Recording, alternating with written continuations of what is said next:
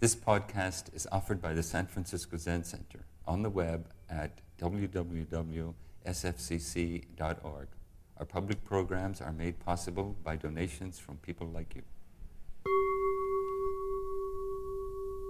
I'm grateful to the San Francisco Zen Center for inviting me to give this talk and um, to all of you for being here. You know, wherever here may be these days, right? Here used to mean something, but now it means many, many things. So um, it's lovely to see so many friends and familiar names here as well. Uh, so as Koto-san said, you know, here for me is Western Massachusetts in the traditional homeland of the Nonotuck people um, in a city that's now called Northampton. And so I'd like to acknowledge and pay homage to the Nonotuck and to the neighboring indigenous nations, uh, the Nipmuc and the Wampanoag to the east, the Mohegan and the Pequot to the south, the Mohican to the west, and the Abenaki to the north. Uh, we pay homage and give thanks to the Native people and elders who are here with us today.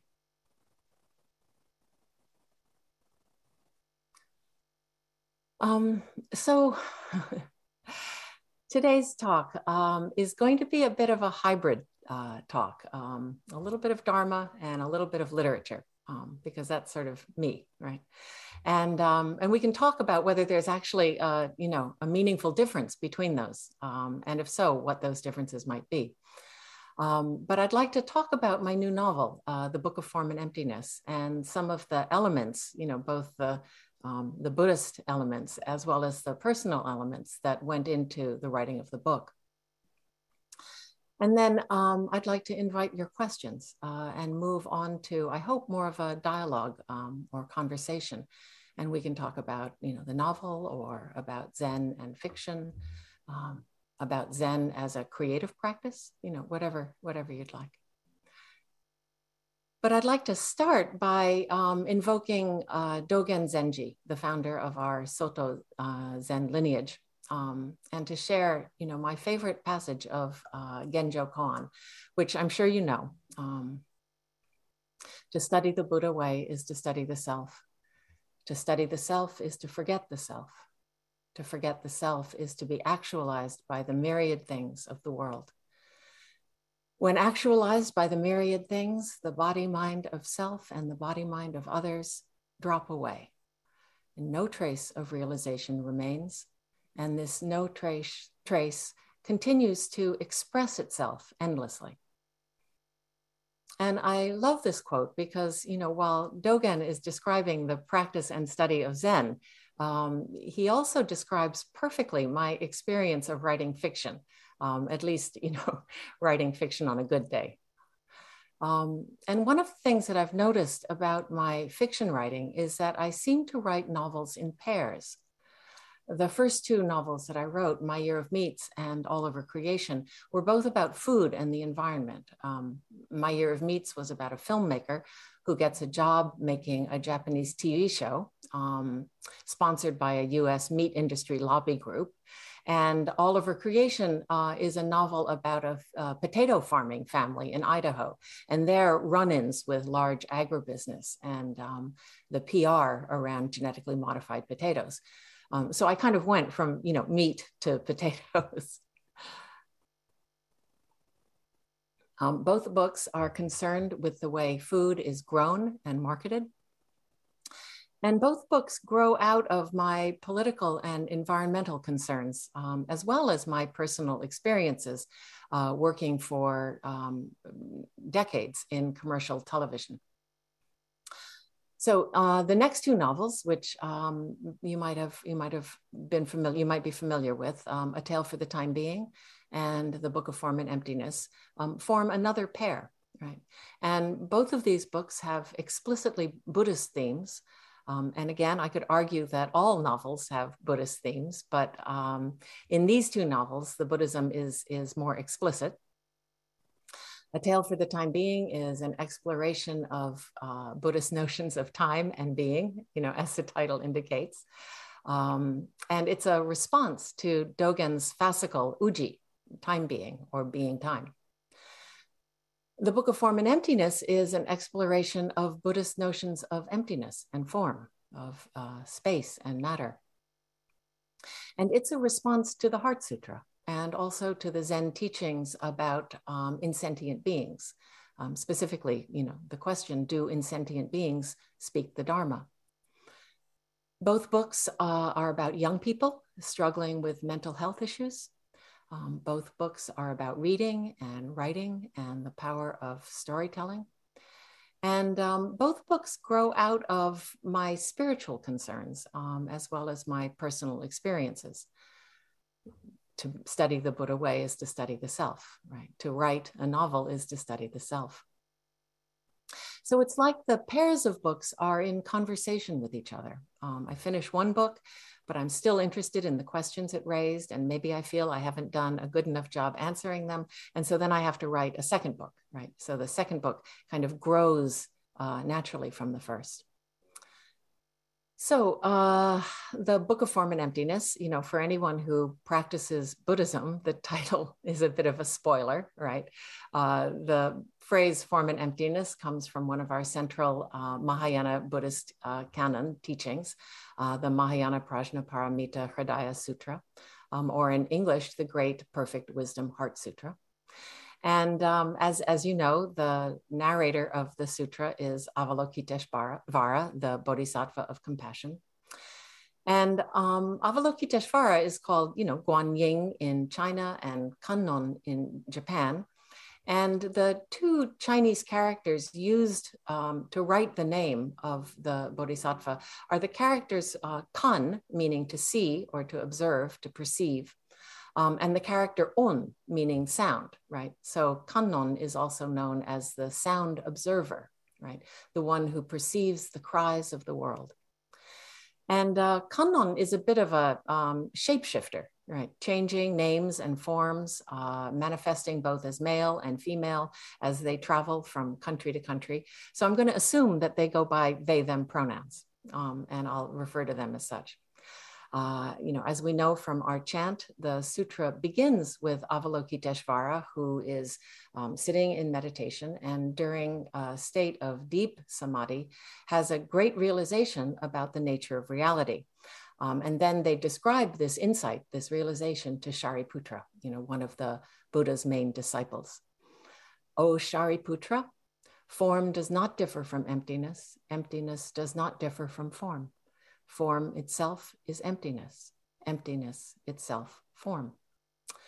Or in Japanese, sharishi, shikifu i ku, ku fu i shiki, shiki sokuze ku, ku sokuze shiki. So Avalokiteshvara is expressing their awakeness, their awakening, you know, to the reality of emptiness, the you know, sunyata of all phenomena and existence. And the title of the novel comes from this, comes from this understanding of the nature of form and emptiness, which then resonates throughout the story. And um, you know, writers are often asked about the genesis of a book, you know, where ideas come from, where inspiration comes from. And I never know quite how to answer this question because it's never just one thing. It's, it's more like a constellation of, of random factors or elements, you know, that yeah, it can include many things, you know, um, books that I've read or, you know, conversations that I've overheard in a coffee shop or, you know, something I hear on the news, maybe a link to a website that my husband Oliver sends me. Um, for anybody who's read the Book of Form and Emptiness, I think you know. Uh, sorry, anybody who's read the, um, I get them confused. Um, uh, a Tale for the Time Being, you know, you know Oliver, right? And and he he um, he's he knows a lot of different things. So.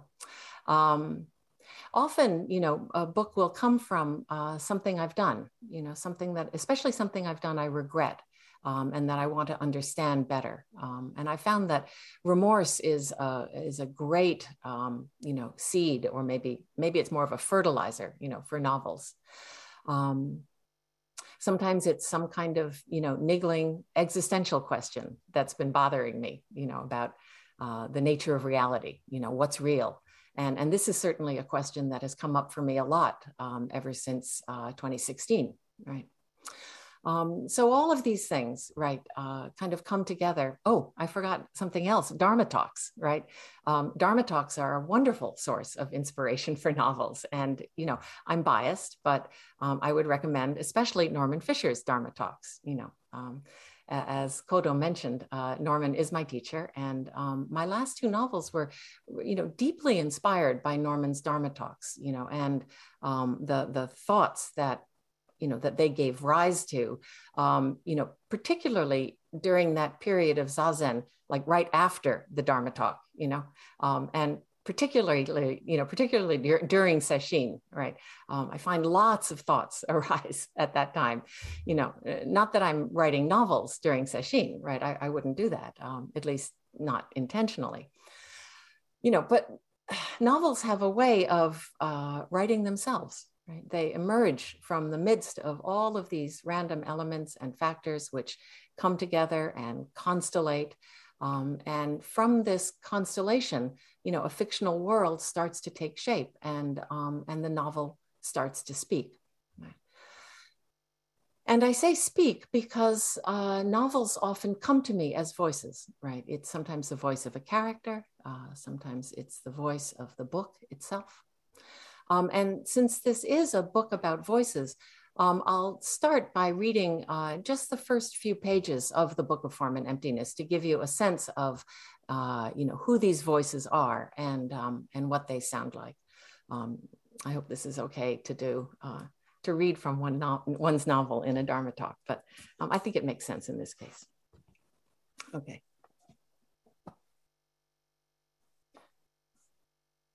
In the beginning. A book must start somewhere. One brave letter must volunteer to go first, laying itself on the line in an act of faith from which a word takes heart and follows, drawing a sentence into its wake. From there, a paragraph amasses, and soon a page, and the book is on its way, finding a voice, calling itself into being. A book must start somewhere, and this one starts here. A boy. Shh, listen. That's my book, and it's talking to you. Can you hear it? It's okay if you can't, though. It's not your fault. Things speak all the time, but if your ears aren't attuned, you have to learn to listen. You can start by using your eyes because eyes are easy. Look at all the things around you. What do you see? A book, obviously. And obviously, the book is speaking to you. So try something more challenging. The chair you're sitting on, the pencil in your pocket, the sneaker on your foot. Still can't hear? Then get down on your knees and put your head to the seat, or take off your shoe and hold it to your ear. No, wait, if there are people around, they'll think you're mad, so try it with the pencil first. Pencils have stories inside them, and they're safe as long as you don't stick the point in your ear. Just hold it next to your head and listen. Can you hear the wood whisper, the ghost of the pine, the mutter of lead? Sometimes it's more than one voice. Sometimes it's a whole chorus of voices rising from a single thing, especially if it's a made thing with lots of different makers. But don't be scared. I think it depends on the kind of day they were having back in Guangdong or Laos or wherever. And if it was a good day at the old sweatshop, if they were enjoying a pleasant thought at the moment when that particular grommet came tumbling down the line and passed through their fingers, then that pleasant thought will cling to the whole. Sometimes it's not so much a thought as a feeling, a nice warm feeling, like love, for example, sunny and yellow. But when it's a sad feeling or an angry one that gets laced into your shoe, then you better watch out because that shoe might do crazy shit, like marching your feet right up to the front of a Nike store, for example, where you could wind up smashing the display window with a baseball bat made of furious wood. If that happens, it's still not your fault. Just apologize to the window, say, I'm sorry to the glass, and whatever you do, don't try to explain. The arresting officer doesn't care about the crappy conditions at the bat factory. He won't care about the chainsaws or the sturdy ash tree that the bat used to be. So just keep your mouth shut. Stay calm be polite. Remember to breathe. It's really important not to get upset because then the voices will get the upper hand and take over your mind. Things are needy, they take up space. They want attention and they'll drive you mad if you let them. So just remember, you're like the air traffic controller. No, wait, you're like the leader of a big brass band made up of all the jazzy stuff of the planet. And you're floating out there in space, standing on this great garbage heap of a world with your hair slicked back and your natty suit and your stick up in the air, surrounded by all the eager things. And for one quick, beautiful moment, all their voices go silent, waiting till you bring your baton down. Music or madness, it's totally up to you. The book. So start with the voices then. When did he first hear them? When he was still little? Benny was always a small boy and slow to develop, as though his cells were reluctant to multiply and take up space in the world. It seemed he pretty much stopped growing when he turned 12, the same year his father died and his mother started putting on weight. The change was subtle, but Benny seemed to shrink as Annabelle grew as if she were metabolizing her small son's grief along with her own. Yes, that seems right. Okay, I think I'll stop there.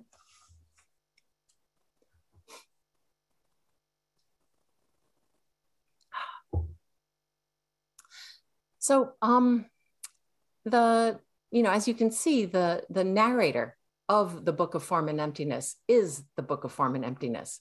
And the novel is structured as a dialogue, right, between uh, the book and its protagonist, Benny. And, and through their dialogue, you know, through this shared act of storytelling, um, the two of them are quite literally speaking each other into existence, right? They're emerging from this dialogue. And this is a kind of, um, you know, a, a kind of realization, right, through co-creation. And it's something that I always associate with Zen koan literature, um, which is often, or I mean, maybe even always uh, structured as a kind of dialogue, right? So this, you know, dialogue, relationship, co-creation, kind of co-emergence, um, it's a kind of performance or, or acting out um, of this truth that we know of as dependent co-arising, right? Only a Buddha and a Buddha. Um, and, and then just to give you a, a very brief summary of the book, uh, you know, Benny is, is traumatized by the loss of his father. And in the aftermath of this death, he starts to hear voices, right? And the first voice he hears is his father, Kenji's voice, calling his name. And later he starts to hear other voices belonging to, you know, just random things in the house, um, you know, a piece of wilted lettuce, a, you know, old container of yogurt, um, these, these, things which seem to be speaking to him. Um, he doesn't understand exactly what these things are saying, but he understands their feeling tone. And, and this is very disturbing to him. Uh, his mother, um, Annabelle, is a media monitor um, and she works from home, uh, spending her days clipping and scanning newspapers and monitoring social media, making dubs of radio and television news shows. So it's, um, it's as if the cries of the world are literally pouring into their house. And as Annabelle tries to cope with her grief, um, you know, she does what many people do. She starts to shop. Um, and soon she develops a hoarding problem. So their house is also filled with things, objects that just won't shut up. And um, Benny gets into trouble at school, right? Uh, the, the voices follow him from the house and follow him to school, and he gets in trouble. And he winds up on a pediatric psychiatry ward. And then after he's discharged, he takes refuge at a large public library. And of course, you know, libraries are places that are, are filled with things that speak, right? Books speak to us after all. Um, but, you know, at the library, all of these books, these speaking things are orderly, right? They're lined up neatly on their shelves and they speak in their quiet, you know, library voices, right? And, um, and Benny finds this very soothing. And um, you know, at the library, he meets the the denizens, the people who who sort of um, associate with the library, who live there. Um, he meets a homeless uh, Slovenian poet philosopher who holds uh, literary salons in a washroom.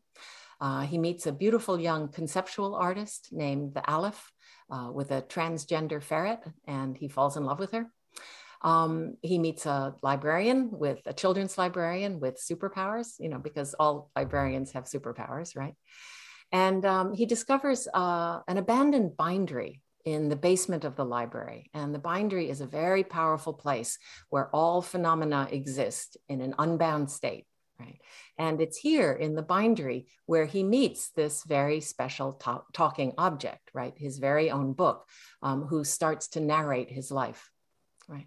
So the Book of Form and Emptiness begins with a death, you know, and, and that seems like an appropriate way to start, um, you know, a Buddhistically inflected novel with a title like this.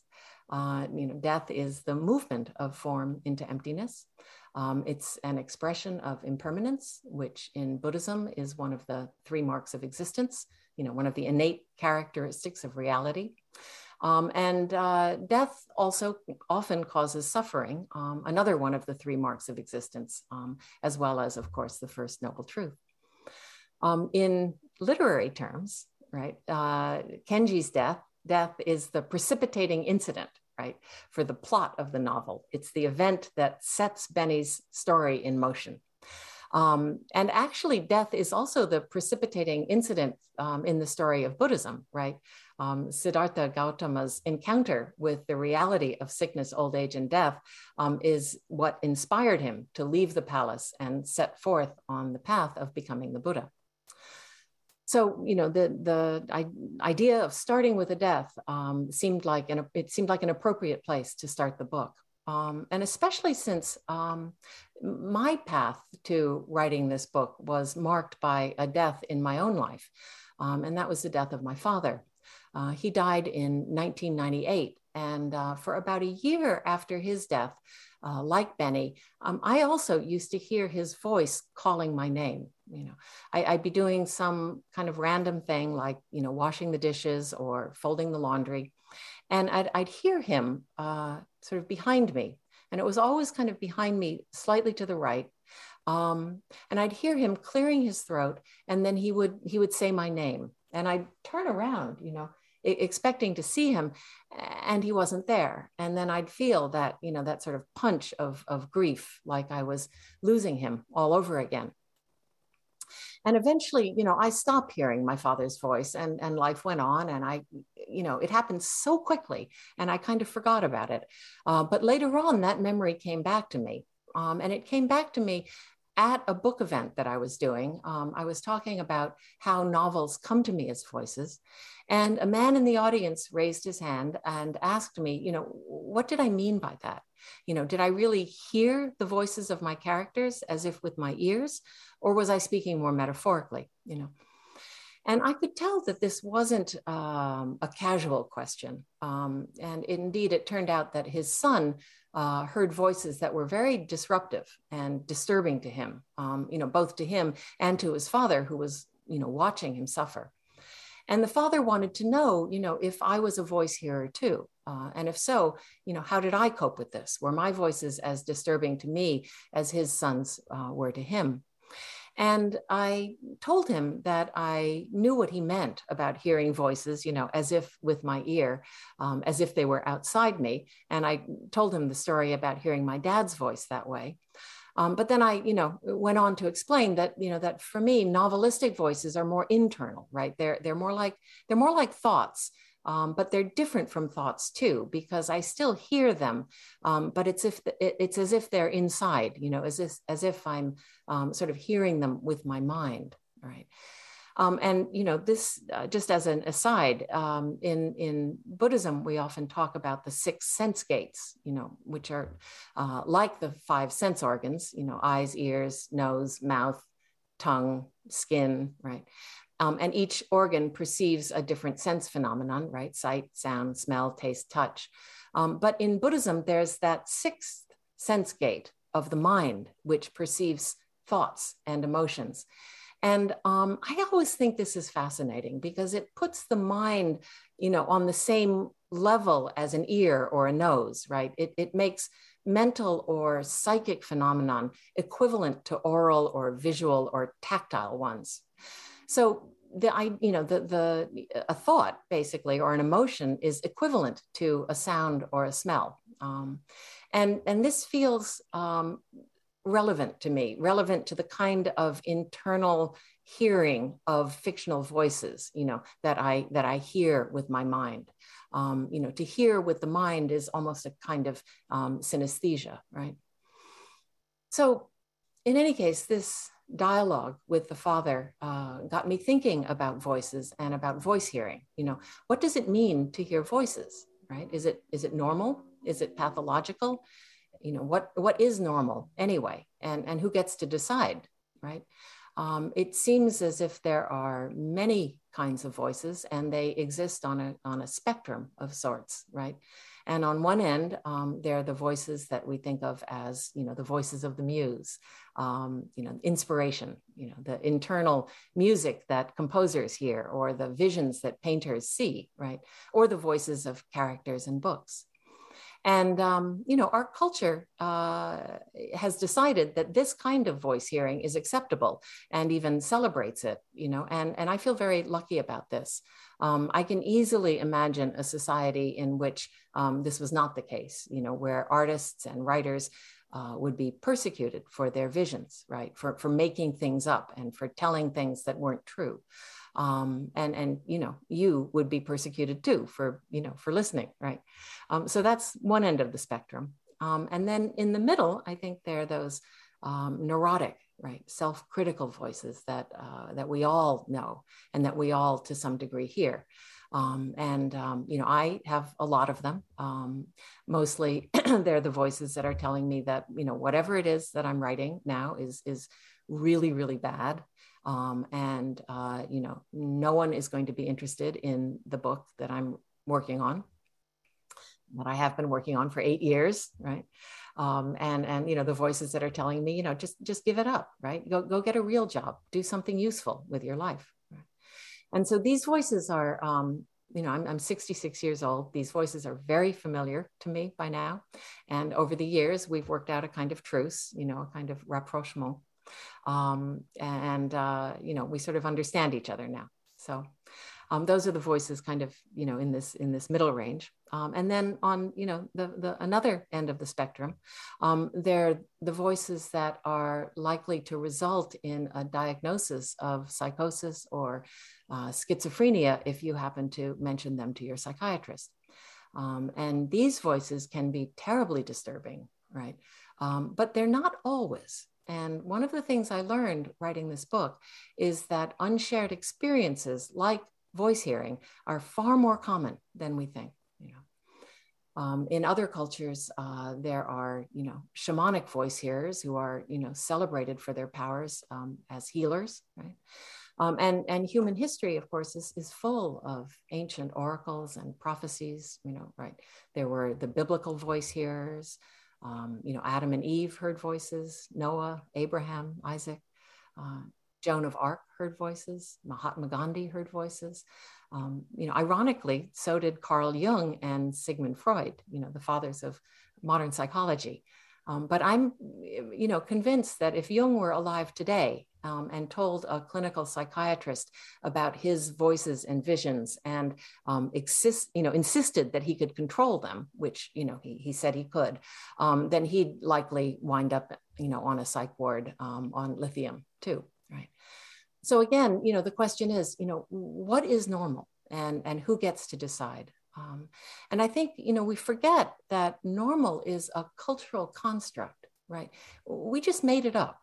Um, and if that's the case, uh, you know, why can't we remake it? Right? Why can't we expand the borders of normal um, and make it uh, a bigger and more generous and more all inclusive, a more compassionate category? Right?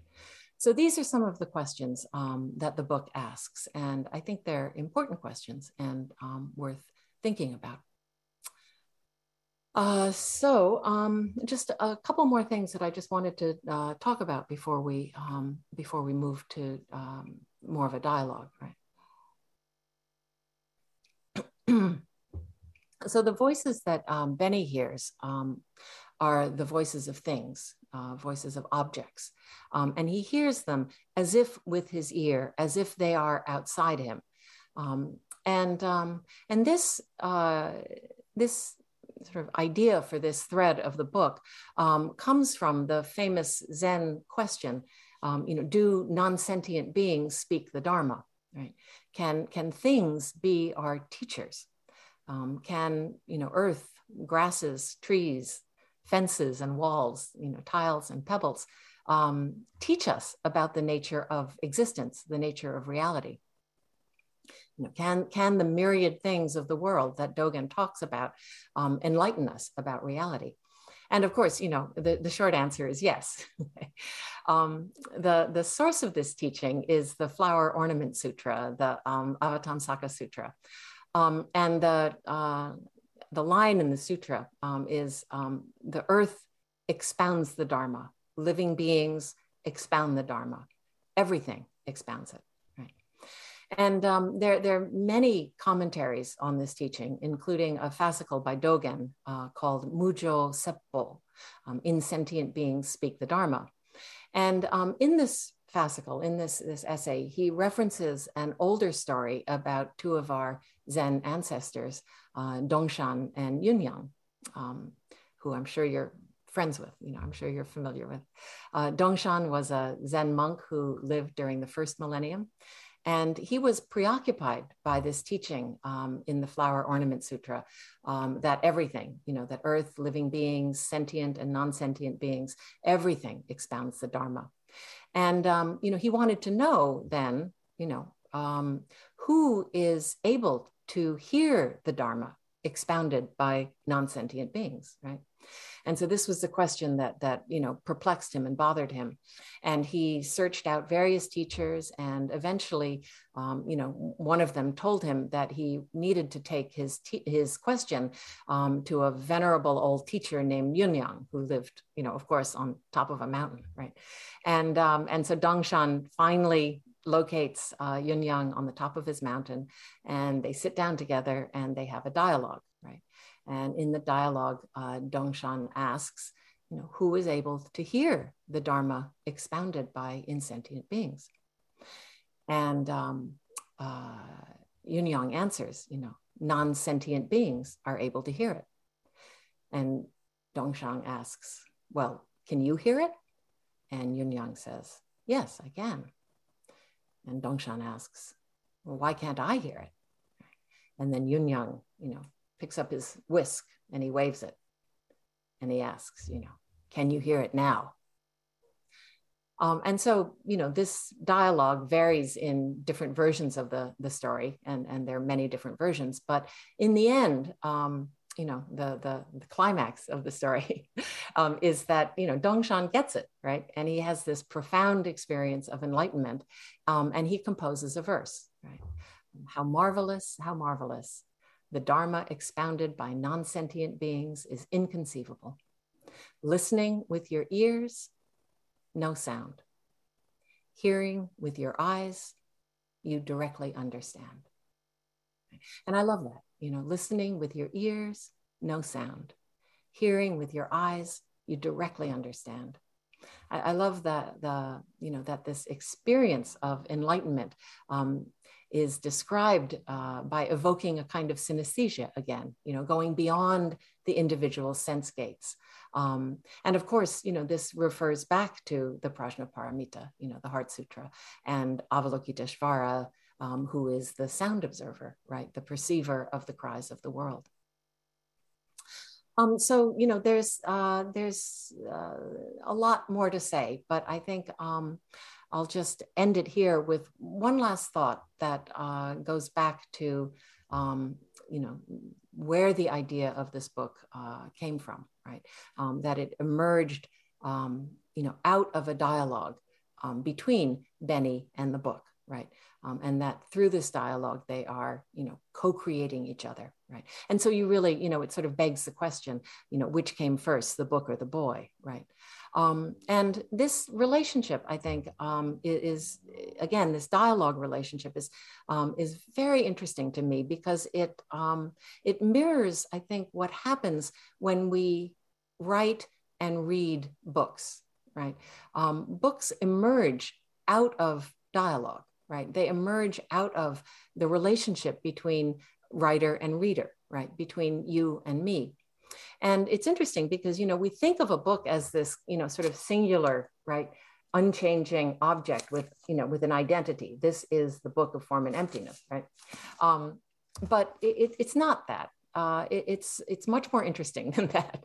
Um, you know, it, it's it's more of a, um, a flux, right? It's a collaboration um, that's co-created by the meeting of writer and reader. Right? So rather than being a, a, singular object, you know, written by a singular writer, um, I really think of books um, as more like an array, right? Um, and and so as a result, I mean, this is this is a wonderful thing, right? Um, there are as many books of form and emptiness as there are readers who read it, right? Every reader who who picks up the book of form and emptiness and reads it is is going to be co-creating um, a different book of form and emptiness, right? So are, there's as many different readers, um, uh, sorry, many different books as there are readers um, who read it. And, and I think this is just such a beautiful thing, you know. Um, you know, it means that that books are really living things, right? And they're they're constantly changing, um, and and this relationship too, I think, is a, a kind of an example or um, uh, almost a performance of you know the the movement from form into emptiness and emptiness into form you know? Um, it, it's also a performance or an example of you know the truth of no fixed self right? Of no self right? Which is uh, you know the third of the three marks of existence. Um, and so that's really the you know that that's the um, you know the the project I think that we're embarked on um, when you know when we read literature and when we you know when I write literature, um, and you know it's it's uh, you know I I do I do my part of it right, but that's all I can control. You know I do my part of it, and um, and then I send the book out into the world, and then the book finds its friends and finds its readers right, and um, from there you know different it, it, proliferates, right? Different books of form and emptiness um, start to emerge, um, and and so that that's really uh, a, a, beautiful thing. Um, and I think I'd just like to to end here um, with uh, once again. Um, well, first of all, you know, thanking you, I guess, for for being my collaborators, right, in this in this dialogue um, this this great project that we're involved in of expressing um, and you know raising up the Dharma together. Um, and um, I'd just like to end once again with um, evoking Dogen and um, uh, and the passage from Genjo Koan. You know, to study the Buddha way is to study the self. To study the self is to forget the self. To forget the self is to be actualized by the myriad things of the world. When actualized by the myriad things, the body mind of self and the body mind of others drop away. No trace of realization remains, and this no trace continues to express itself endlessly. Thank you for listening. Thank you for listening to this podcast offered by the San Francisco Zen Center. Our Dharma talks are offered at no cost, and this is made possible by the donations we receive. Your financial support helps us to continue to offer the Dharma. For more information, visit sfzc.org and click Giving. May we fully enjoy the Dharma.